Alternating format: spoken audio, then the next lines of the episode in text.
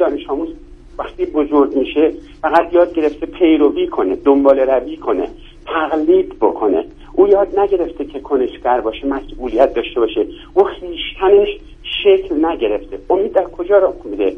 امید در نظام آموزشی، نظام رسانه‌ای، نظام فرهنگی، سیاست فرهنگی راه میده که افراد اون خویشتنشون، اون عاملیتشون، اون جسارت و قلمدری و پرسشگریشون شکل بگیره. در چنین فضایی اگر باشه فلسفه، دین و عرفان در خدمت امید خواهند بود، چون افراد جسورند. بحران هم که بیاد، خوشسالی بیاد، قحطی بیاد، جنگ بیاد، بیماری بیاد، کنشگران جامعه، پرسشگران جامعه، نقادان جامعه از آزادی برخوردارند، آزادند. به همینه میخوام بگم پرسش من یا نگاه من معطوف به اینه که یک نفر تو جامعه مریضه او رو چی کار کنیم. این این نگاه اساسا نگاه اجتماعی به امید نیست. این نگاه همون نگاه ابزاری. بله.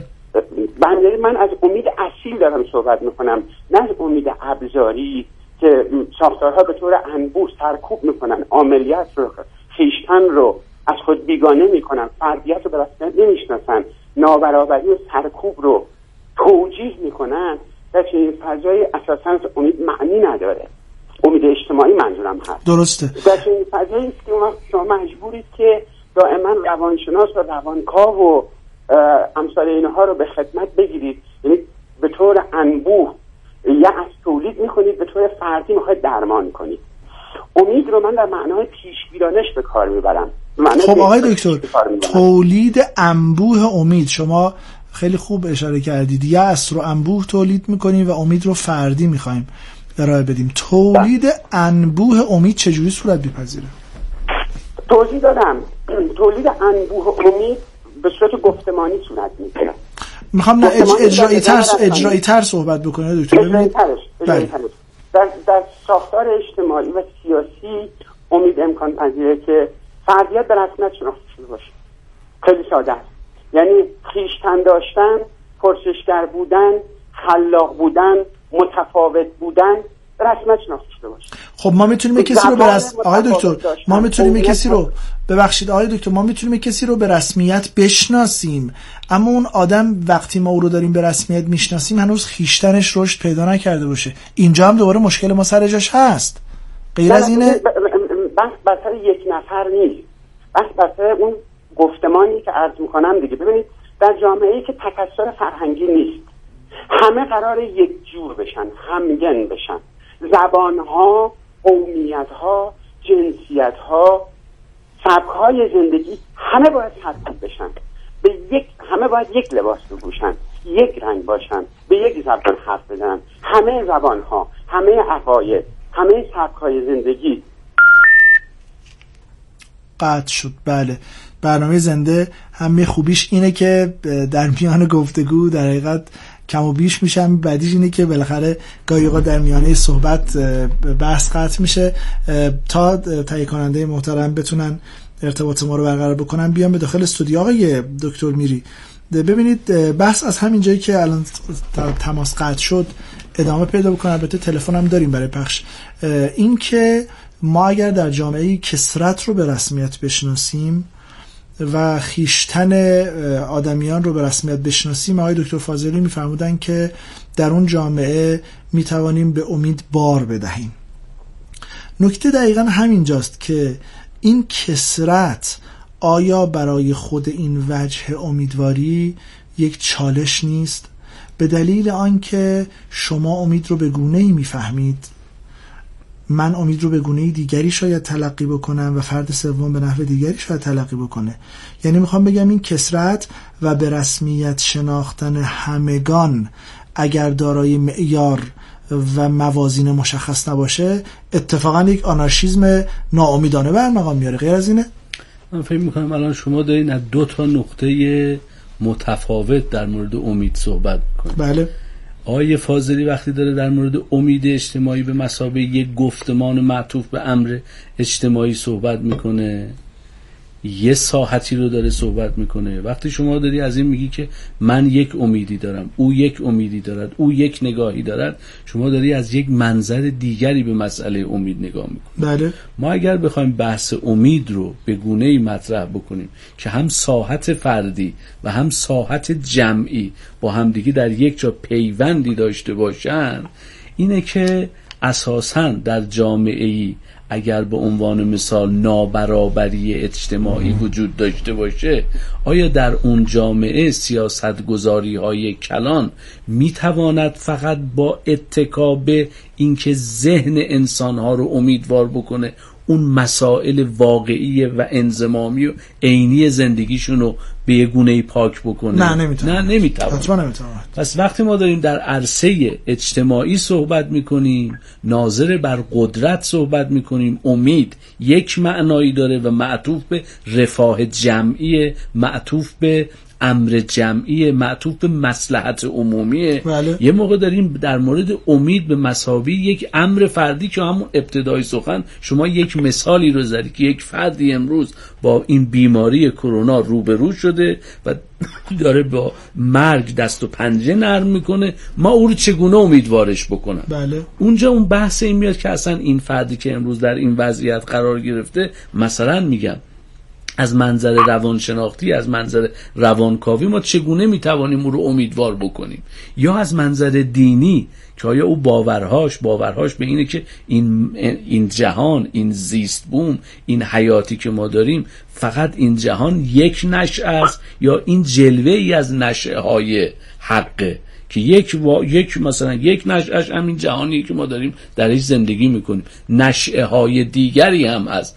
اون موقع اون بحثی که آیه فاضلی داره میکنه به نظر من با این بحث در این ساعت اصلا کاملا بنیادن متفاوته و به این دلیل هم هست که اون مخاطب عزیز شما میگه آقای فاضلی معنای امیدو تو دیکشنری عوض کرد تو فرهنگ لغات، ولی متفق نبود شاید که آقای فاضلی داشت از منظر امر اجتماعی امید رو مطرح میکرد، ولی سوال شما مبتنی بر ساحت فردی. بله درست. امیده.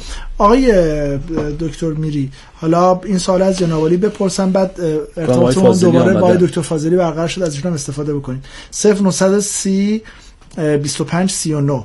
در حال حاضر بعد از شروع کرونا بحثی در این باره مطرح است که این بیماری و فراگیری آن یکی از نشانه‌های آخر از زمان است. همین بحث دقیقاً معنویت‌گرایی که اکنون هم بهش پرداختیم.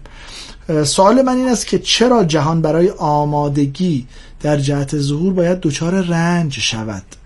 امید برای ظهور منجی را چگونه میتوان در کنار این رنج کشیدن قرار داد؟ سوال خوبیه. آره ببینید، باز خود این بحث رو به گونه‌ای ما در همون جلسه فکر کنم اول یا دوم هم مطرح کردیم که برخی ها معتقدن وقتی که به عنوان مثال مسئله منجی مطرح میشه جهان نابود میشه و میخواد یه جهان. ببینید جهان نابود نمیشه، ساختارهایی در این جهان امروز شکل گرفته که اگه بخوایم از منظر سیاستگذاری و سیاست و قدرت صحبت کنیم، ساختارهایی در این جهان شکل گرفته که مثلا میگم درآمد آقای بیل گیتس میتونه به اندازه نود و هشت درصد کل جمعیت جهان باشه، مثلا درآمد یه فردی تو آفریقا مثلا یه ماهش دو دلار میشه. خب معلومه وقتی بخوان این ساختار رو به هم بریزن یه عده‌ای رنج میبرن، ولی کیان اون یه عده‌ای که رنج میبرن؟ ببینید خدا رحمت کنه آیت الله جمال الحق رو، نام ایشون رو در جلسه پیش بر زبان راندیم، از اولیاء الهی بودن. بله ایشون فرموده بودن که ساختارها رو در حقیقت حضرت موعود عجل الله تعالی فرجه شریف بر هم خواهد زد. بس الان این این نیست، بس اینه که الان برخی معتقدند که این بیماری یکی از نشانه‌های ظهوره.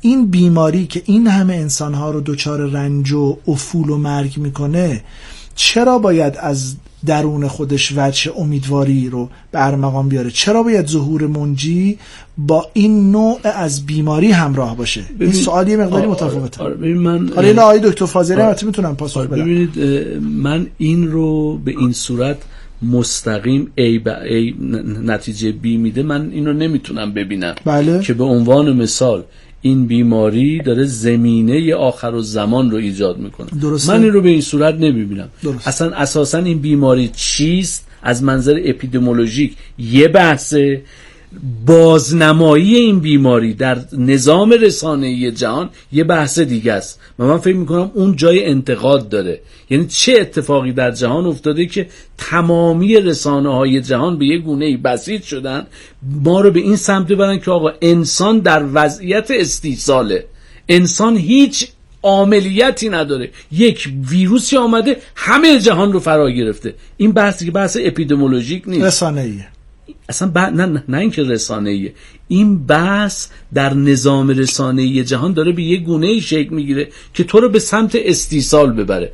آیا این استیصال به معنای اینه که آخرالزمان داره میشه؟ این یه بحثه.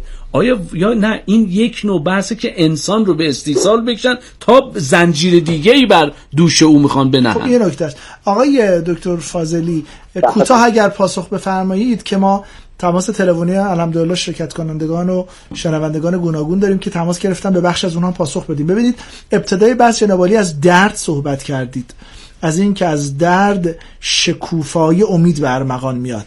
شاید بشه دقیقاً همین سوالی که صفر نه صفر صفر بیست و پنج بیست و نه مطرح کرده رو در حقیقت این شنونده فریختمون رو جناب عالی پاسخ بدید. چرا باید با, با, با فرض، ببین الان آقای دکتر میری به این فرض اشکال وارد کردن، با این کار ندارم من الان، با فرض این که این بیماری یکی از نشانه‌های ظهور باشه، چرا باید رنج مقدمه ظهور منجی باشه؟ من البته متخصص الهیات نیستم که بخوام، نه نه نمیخوام، از من اتفاقا میخوام از منظر مردم شناسی جواب جواب بدید جناب. ببینید این فرض فرض ناسوابی، این فرض که شما دارید میگید مبتنی بر واقعیت‌های تاریخ معاصر نیست. اولا ما دوره معاصر، فرهنگ معاصر و مدرن رو نشناختیم و هنوز هم باید نیستیم بشناسیم. در سال هزار و سیصد و هجده در واقع در همون زمان به اصطلاح جنگ جهانی هزار و نهصد و هجده دکتر هزار و نهصد و هجده بله بله آنفولانزای اسپانیایی بیست میلیون نفر رو کشت. همینطوره، یعنی بیشتر از کشته‌های جنگ جهانی اول و یک چهارم جمعیت جهان مبتلا شدن. همون وقت هم آقای دکتر میانی کلمه تو شکر بحث آخر از زمانی مطرح بود، من مقالاتشون رو کردم که اون مقطع مطرح شد. بله همینطوره. بعد از اون هم ما به تدریج داشتیم، سال هزار و نهصد و هشتاد به بعد ویروس اچ آی وی اومد و و همون اندازه بیش از اون مردم رو مبتلا کرد و کشته به وجود آورد تا داروش پیدا شد و الان میتونن کنترلش کنن و مهارش کنن. بعد از اون دو هزار و سه سالهای آغاز قرن بیست و یکم ویروس سارس آمد و بعد از اون ویروس های دیگه تا رسید به کرونا. ببینید واقعیت اینه که دنیای مدرن یک سویه فناورانه داره، یک سویه علم داره، یک سویه محرب داره، یک سویه که به تعبیری که جامعه شناسان جامعه مخاطره آمیزه. این ویژگی این دنیاست. بله ما وقتی از واقع‌گرایی رو صحبت می‌کنیم یعنی اینو بفهمیم، بفهمیم که تو این دنیایی که علم و تکنولوژی هست، همین علم و تکنولوژی تولید انبوه مخاطرات می‌کنه. دولت‌های ملی یا دولت ملت‌ها در این حالی که یک نوع نظم رو ایجاد می‌کنن، یک نوع سرکوب و یک نوع در واقع بحران رو هم برای انسان‌ها به وجود میارن، درست هم مثل علم و تکنولوژی. و همین دلیل و عوامل دیگه‌ای که حالا به طور ساختاری دارن ایجاد می‌کنن. اگر ما بخوایم بگیم اینها رو تفسیرهای الهیاتی کنیم، باید بگیم که کل دنیای مدرن در تمام دویست و سی سال اخیر نشانه ظهورن. اینو من نمی‌دونم. این این ولی البته بحث الهیاتی جناب عالی هم خوبه که بالاخره میفهمید واردش نمیشید، یه بحث الهیاتیه. نه نه میخوام بگم اگه شما میخواین ازش صحبت کنید باید از این دوستمون که سوال کردن باید برگردن همون که شما درست اشاره کردید. هر بارم که این بحران ها ایجاد شده برخی از مفسرین مذهبی گفتن این نشانه ظهوره، چه هزار و نهصد و هجده چه سالهای بعد از اون و چه حتی قبل از هزار و نهصد و هجده قرن نوزدهم هم. البته آقای دکتر ببینید یه پاس اومده، این تفسیر مبنایی تو واقعیت نداره. البته آقای دکتر ببینید تفسیر الهیاتی است که لزوما همه الهیاتی ها با او توافق ندارند. حالا آقای دکتر، من با احترامی که برای جناب عالی قائلم اجازه بفرمایید که مخالفت کنم باهاتون. ببینید، نشانه‌های ظهور در متافیزیک تاریخ ادیان، آقای دکتر میری تشریف دارن و کار مطالعات ادیان جناب عالی هم آشنا هستید، نشانه‌های ظهور در تاریخ ادیان میتونه نشانه‌های اشتدادی باشه. یعنی این که حالا هزار و نهصد و هجده یه شرایطی بود، بعد تو دو هزار و سه یه شرایطی بود، اکنون شرایطی است، یا قبل از اون مثلا وبا در وضعیت قبل از اون شرایط دیگری بود. این مانع مانعت الجمع با مفهوم آخر از زمان یا نشانه ظهور نیست. یعنی میتونه نشانه‌های ظهور اشتدادی باشه. من این پاسخ رو اینجا عرض کنم. اما در عین حال نمیتواند الا ولا بد، فقط و فقط ما بگیم یکی از مهمترین نشانه‌های ظهور آمدن بیماری کروناست در دنیا. بله، این رو نمیتونیم بگیم. خب، تهیه کننده محترم اشاره میکنن ما تلفنامون زیاده، گفتگومون گرم شد. یک دو تا تلفن بشنویم و اساتید گرامی پاسخ بدن.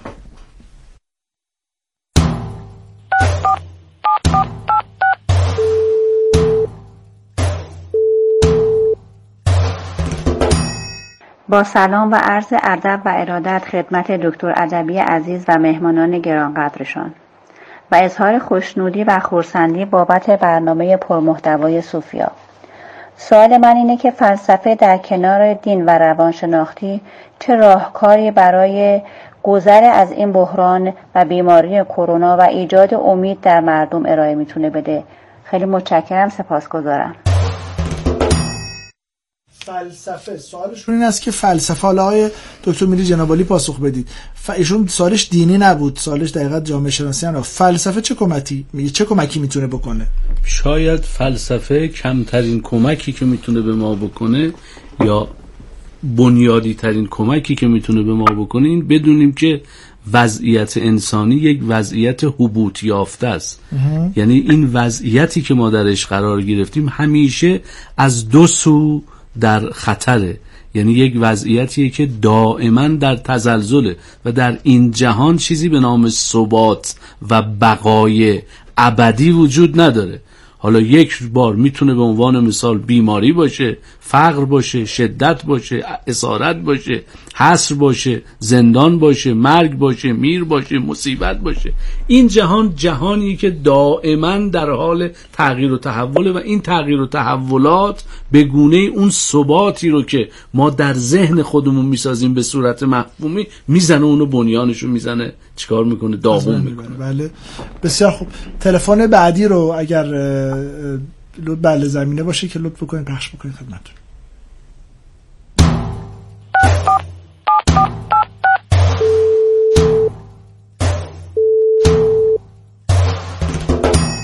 با سلام و تشکر بابت برنامه خوبتون.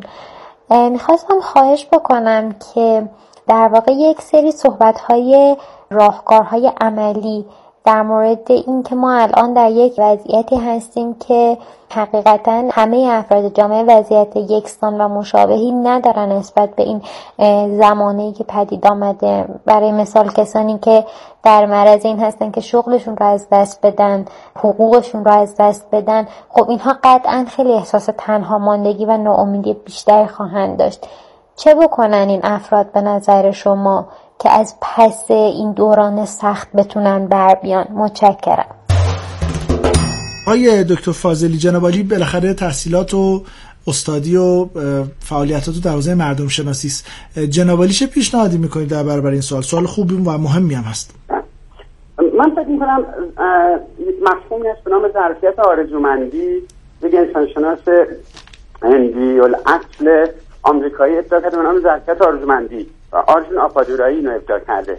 این مفهوم میگه که همه ما میتونیم این ظرفیت رو به طور واقع بینانه‌ای داشته باشیم، یعنی میتونیم رؤیاهایی و آرزوهایی داشته باشیم که این آرزوها واقع بینانه باشن. واقع بینانه به چه معنا؟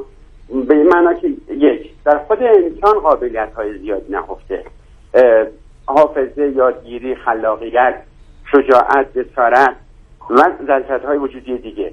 در این حال توی جهان امروز، توی زندگی اجتماعی، در این اینکه محدودیت‌ها زیاده، چالش‌ها و بحران‌ها زیاده، قابلیت‌های ارتباطی هست. همین شبکه‌های مجازی، فضای مجازی، نهادهای آموزشی، نهادهای علمی، نهادهای اقتصادی، فضای جهانی که برای همه گشوده شده، این مجموعه وسیعی از تعاملات رو ممکن میکنه. من فکر میکنم برای افرادی که حالا اشاره کردن نمیدونم برای همه اونها، ولی اگه به این آگاهی برسن که چه ظرفیت هایی توی حیات اجتماعی وجود داره و چه قابلیت های ارتباطی میتونن داشته باشن، ظرفیت های ارتباطی که موجود هست چیه و همچنین ظرفیت های عاطفی و حالا اون چیزی در ابتدای شما و حضرت میگم اشاره کردن، ظرفیت های عرفانی، ظرفیت های معنوی و دینی که اینها تو جامعه هست. یعنی من دارم از منظر جامعه صحبت میکنم، اینها تو جامعه هست. بعد میتونه با یک نوع بینش واقع گرایانه، یک نوع اوتوپیای واقعی در واقع تصور بکنه، نه یک توهم از جامعه. میشه به اینها توسل بجویه اگر بتونه به خودش نقادانه نگاه کنه، بتونه تعامل برقرار کنه، بتونه از ظرفیت‌های تعاملی مورد استفاده کنه، بتونه به طرف همکاری و همیاری حرکت بکنه، بتونه مسئله تغییر رو بپذیره. ببینید موقعیت‌های بحرانی مثل امروز مهمترین چیزی که به ما میگن پذیرش اصل تغییره. یعنی ما با اون چیزی که هستیم دیگه نمیتونیم ادامه بدیم، پس باید تغییر کنیم.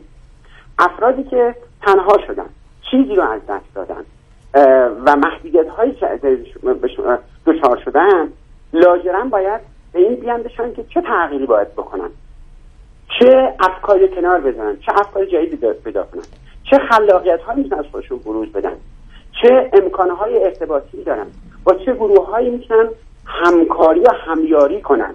بله، من فکر می‌کنم که در جامعه ایران به دلیل صد سال تحولات نوسازی در توسعه شهری، توسعه مخابرات و ارتباطات و توسعه آموزشی، زیر ساخته‌هایی فراهم شده که اگر افراد بخواهند واقع بینانه و نقادانه به خودشون نگاه کنند، امکان تغییر براشون هست. درسته. به شرط اینکه بپذیرن هم راهی که جامعه آمده رو نقد بکنن، هم جایگاه خودشون تو این فضا رو واقع بینانه نقادی کنن. یعنی به جای اینکه صرفاً مسئولیت از دوش خودشون بردارن، پذیرای این مسئولیت بشن که باید تغییر کنن. احتمالاً باید مهارت‌های جدید، عادت‌های فکری جدید، قابلیت‌های وجودی که تا حالا دست نخورده باقی گذاشتن اونها رو احیا کنن، بیاموزن و به سوی جامعه حرکت کنن. این میتونه بهشون کمک بکنه. به ممنونم از حضرتشون. آقای دکتر میری جنابعالی چی پاسخ دارید برای این بله سوال اجرایی؟ ببینیم چیکار باید بکنیم. من فکر میکنم این سوالی که این شنونده عزیز کردن، یه چون گفت اجرایی، من فکر میکنم معطوف به مطرود شدگان جامعه است، یعنی کسانی که آسیب پذیرترین قشرهای جامعه هستند. چرا مطرود شدگان آقای دکتر؟ چون گفت کارشون از دست بدن، احتمال کسایی هستن که یعنی خیلی کارشون بر... نگران این هستن، بر... کارشون از دست بدن، در حالت تنهایی هستن. بعد ما یک سری آدمایی داریم که به عنوان مثال در همین جامعه، شما در همین وضعیت میبینی که میگن آقا به عنوان مثال قرنطینه است، بیرون نرید فلان، ولی زندگی روزمرهشو نمیتونه بگذرونه. به این معنا میفهمید؟ بله، زندگی روزمرهشو نه. به همین خاطر من فکر کنم فردی نمیشه، فردی نمیشه. حالا جناب علی راهکار اجتماعی بفرمایید. ببینید من فکر میکنم یکی از مشکلاتی که جامعه ما باش دست و پنجه نرم میکنه و امروز داره خودش نشون میده، اینه که زیر ساخت‌های جامعه مدنی و اون شبکه‌هایی که میتوانست جامعه مدنی رو شکل بده و امروز خودش رو در این روزگار به ما نشون بده و به یاریگری افراد آسیب دیده بیاد، اینا رو ما تا حدودی تخریب کردیم و امروز همه نگاه‌ها به دولته، همه نگاه‌ها به حاکمیته، چون کسی دیگه‌ای منابع قدرت نداره، منابع ثروت نداره، کسی دیگه‌ای نمیتونه به عنوان مثال دستی داشته باشه که در یک سطح ملی کسانی که آسیب دیدن، کسانی که کارشون دارن از دست میدن، کسانی که کار ندارن، کسانی که حاشیه نشینن، اینا رو چجوری میشه کمک کرد در این وضعیت؟ و من فکر میکنم بحث بحث اینه که ای به صورت اجرایی واقعا باید دولت و حاکمیت به معنای واقعی کلمه، به معنای واقعی کلمه بیاد تا بتونه این کسانی که آسیب دیده هستند و اتفاقا بحث اینه که الان وضعیت تازه وضعیت خوب ماست. درست. بعد از اینه که این این دو سه ماه تعطیلی و چهار ماه، ببین شما یک ماه تبعات خودش رو تازه نشون میده. و اتفاقا در در تیر ماه و مرداد و شهریور رو میگه راهکارش، راهکاری که شما پیشنهاد میکنید چیه؟ میکن... یعنی قوی کردن ساختارهای جامعه مدنی که جامعه مدنی الان نه به این سادگی که نمیشه. اتفاقا دولت باید به معنای واقعی کلمه بیاد، یک بودجه درست حسابی و درمون به صورت واقعی بر اینها رو شناسایی بکنه و نظام مالیاتی کشور رو به سمتی سوق بده، به سمتی سوق بده که اساسا این آسیب دیدهایی که در جامعه هستن اینها رو بتونه کمک بکنه. و بعد در و بعد در در یک در چی میگن در یک نگاه بلند مدت ما باید در این جامعه به این فکر بکنیم که جامعه مدنی رو رقیب حاکمیت نبینیم. مم. جامعه مدنی اتفاقا یاریگر حاکمیته. دقیقا. و این شبکه‌هاشو به به چی میگن این این این شبکه‌های جامعه مدنی رو بله این رو نابود نکنیم، تخریب نکنیم. بله بازم فکر کنم هنوز داریم، حالا یکی دو تا دیگر هم اگر بتونیم پخش بکنیم که مباحث خودمون هم داشته باشیم.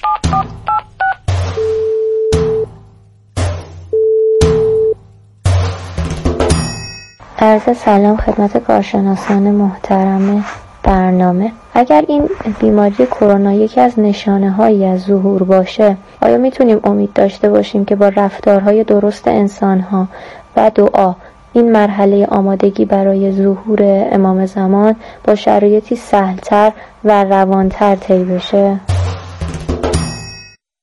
الله تعالی فرجه الشریف.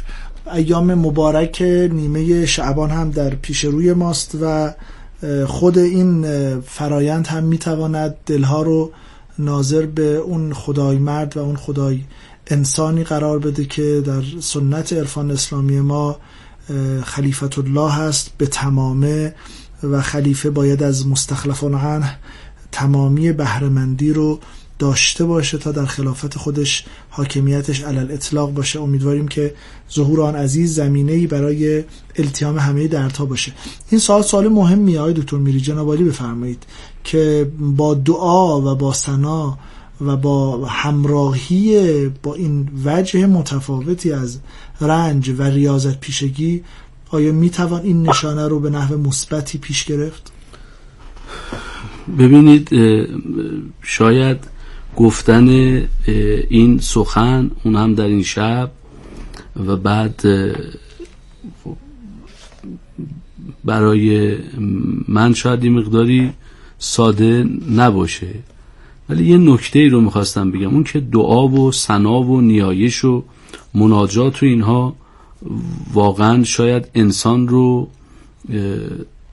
آماده و مستعد این بکنه که انسان به یک درجه ای از شهود و آگاهی و خودآگاهی و عرفان و مقام عرفه برسه. بله. ولی این که واقعا چگونه میشود زمینه‌های ظهور رو فراهم کرد، حداقل استناد بکنم به سخن یکی از بزرگان، آقای جمال الحق میگفت که رحمت الله علیه، آقای جمال الحق میگفت که اگر جامعه‌ای، نظامی، زمینه‌ای برای ظهور داشته باشه و اقبالی داشته باشه، او خودش میاد.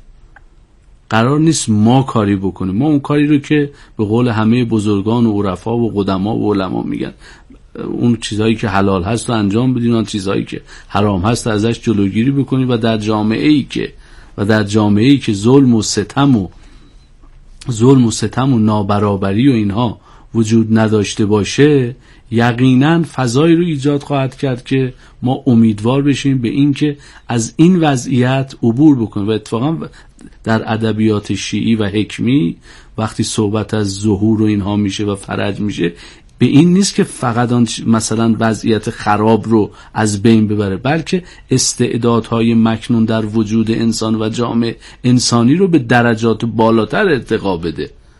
و این من فکر میکنم حالا شاید به این صورت بشه گفت این وضعیت بحرانی به یه گونه مرگاگاهی رو در انسانها بیدار کرده، به صورت یک وضع جمعی به یک گونه آدم مواجهه پیدا میکنه و به یک گونه انسان رو در خلوت برده. ببین اصلا خود همین که در خانه ماندن، ببین شما مثلا میگن آقا اعتکاف بکن، ممکن نود درصد از ما اصلا اهل اعتکاف هم نباشیم، ولی خواسته ناخواسته الان شما معتکفیم، معتکف در خانه ای.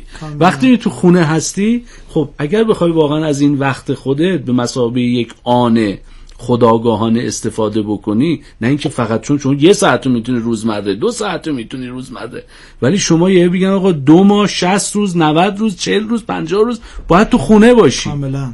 و اینجا اولا یه نکته‌ای رو به ما میده. من فکر می‌کنم از از این منظر ما باید از ویروس